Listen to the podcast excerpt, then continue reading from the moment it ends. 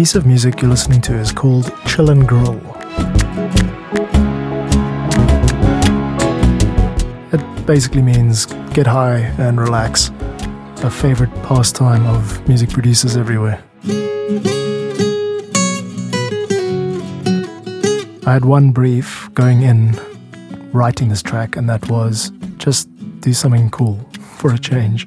Just pretend you're way cooler than you are. And so I came up with this hip, wonky track. We'll break it down in this episode. You're listening to How I Make Music. This is a weekly show in which I break down an original soundtrack that I've written and uh, share some of the insights and the behind the scenes decisions behind how it was made. My name is John Bartmann. I'm a music composer and producer from South Africa, and this is How I Make Music.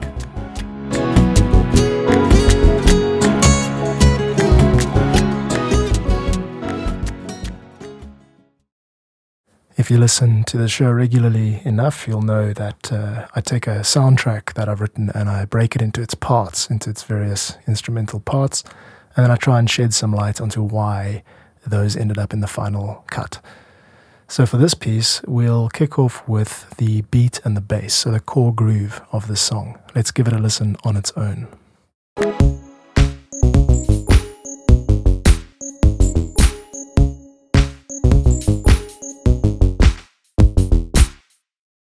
I envision Sunday afternoons where there's very little going on, and maybe you've got some friends over and you're just hanging out, and this is the type of stuff that you might listen to. Um, the keyword here is wonky. Wonky is a type of music where the beat isn't fully quantized. Quantization means locking the beat into a perfect, you know, mathematical grid. But you'll hear that music which sounds pleasing often has uh, bits and pieces of the beat slightly out of time. Listen specifically to the bass line and how it sort of seems squished up sometimes and other times seems like it's running late.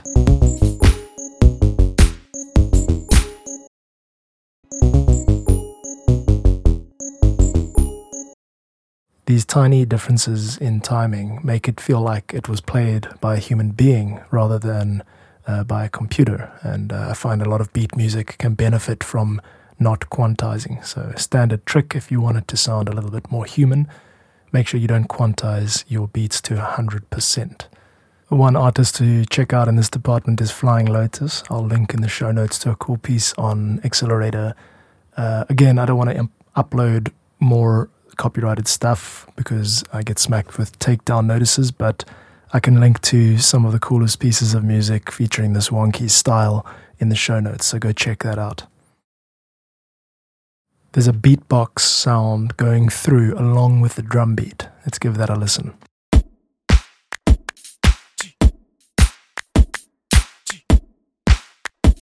So, again, bringing human sounds into the piece uh, distinguishes it from uh, music that could be like generated by a computer. And ultimately, when listeners want to hear cool stuff, what they're listening for is how much humanity has been applied to otherwise automatic processes. That's just a roundabout way of saying if you want to make music that people like, you're going to have to put some humanity into it. Even like techno and really electronic sounding stuff, the stuff that stands out appears to have broken some sort of rule that a computer hasn't learned to break yet. To make it more human, I uh, included this beatbox sound from uh, the percussion beatbox kit in Kontakt 4. Give it a listen on its own.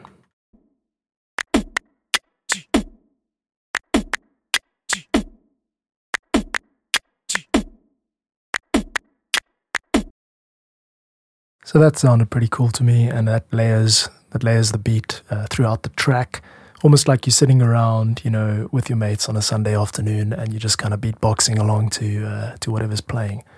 That's the impression that I was trying to create with intentionality by including that uh, beatbox sound. I play guitar and I try to include live instruments wherever I can when producing music. At this point in the production, I had a groove going and I had this kind of hip hop wonky style, but I just thought, let's not try and make it sound too similar to all the stuff out there, like Flying Lotus, that already kind of owns this style. I want to always add new things that divert the listener into sort of new territory. In this case, it turned into blues guitar played on an acoustic guitar.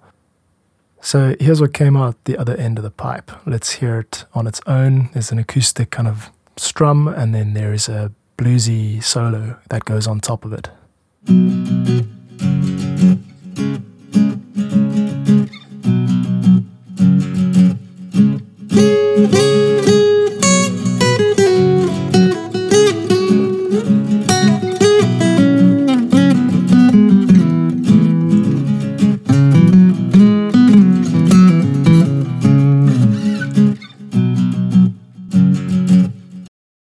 So that sounded pretty good to me.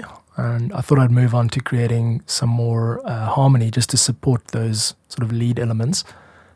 So I went ahead and got a keyboard with a carnival sort of sound to it. Here, give it a listen on its own.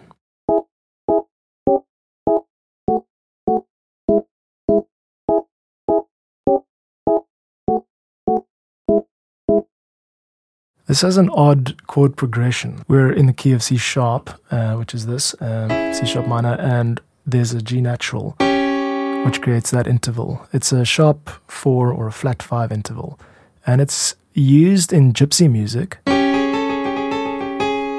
it's also used in jazz. I chose a carnival sounding keyboard and also this strange um, off color note, both for the same reason, which was to convey uh, a hint of madness, a hint that there's something weird going on, perhaps uh, something to do with hallucinating absurdity. That's the word I'm looking for. There's something absurd about it.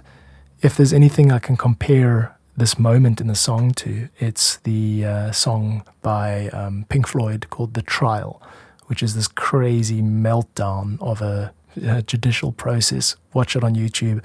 Uh, and if you know it already, just try and connect the dots like I'm trying to do here. I'll put the link to the video in the show notes. Go check out The Trial by Pink Floyd for a, uh, an absurd moment that I was trying to capture in this song. Next up, I included a really warm, feel good piano in the style of Fatboy Slim.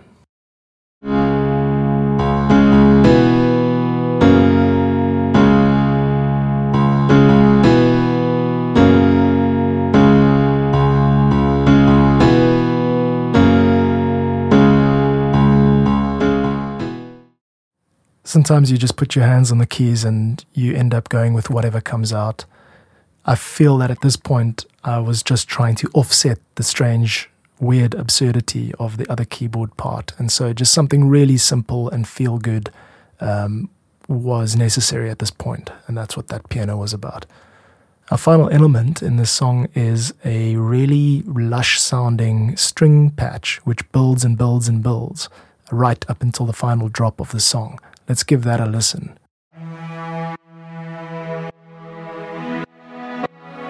Notice how it ducks in volume every time the kick from the drum beat would be playing.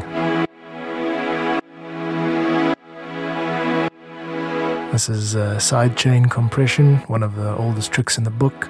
It uh, leaves a lot of room for the beat in the song and puts these types of mid frequencies into the background.